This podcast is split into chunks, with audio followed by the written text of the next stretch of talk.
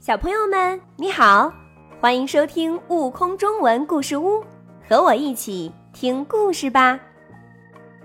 快快活活的小妖怪，作者陈梦敏。小妖怪皮卡学完了整整一本变身魔法，他放下书本，决定去试一试。春天的草地都绿了，金黄的蒲公英，紫色的二月锦。开得正旺呢。一只小蚂蚱蹦上了一株狗尾草。小蚂蚱呀，小妖怪皮卡心里一动，来试试我的变身魔法吧。皮卡暗暗念了一句咒语，呼，小妖怪皮卡变成了一只小山雀。喳喳喳喳，小山雀的叫声。让小蚂蚱慌得从狗尾草上跌了下来。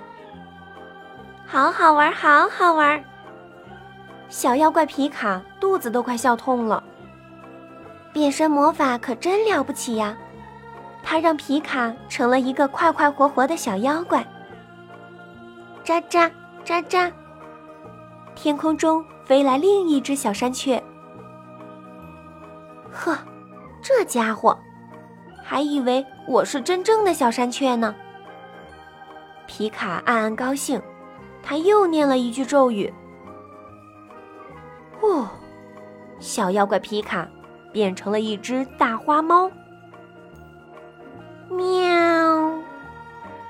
大花猫的叫声让小山雀变成一支离弦的箭，差点把自己钉到了大树上。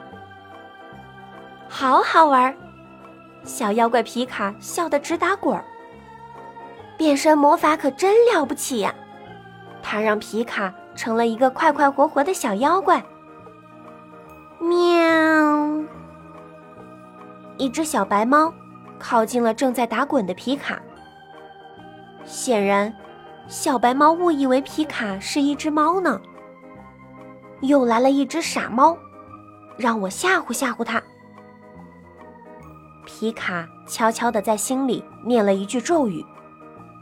呼！小妖怪皮卡变成了一只汪汪叫的小狗。小白猫吓坏了，飞快地窜上一棵树，在树上瑟瑟发抖。小狗呀，干嘛吓唬小白猫啊？你可真调皮呀！老奶奶抱起了皮卡。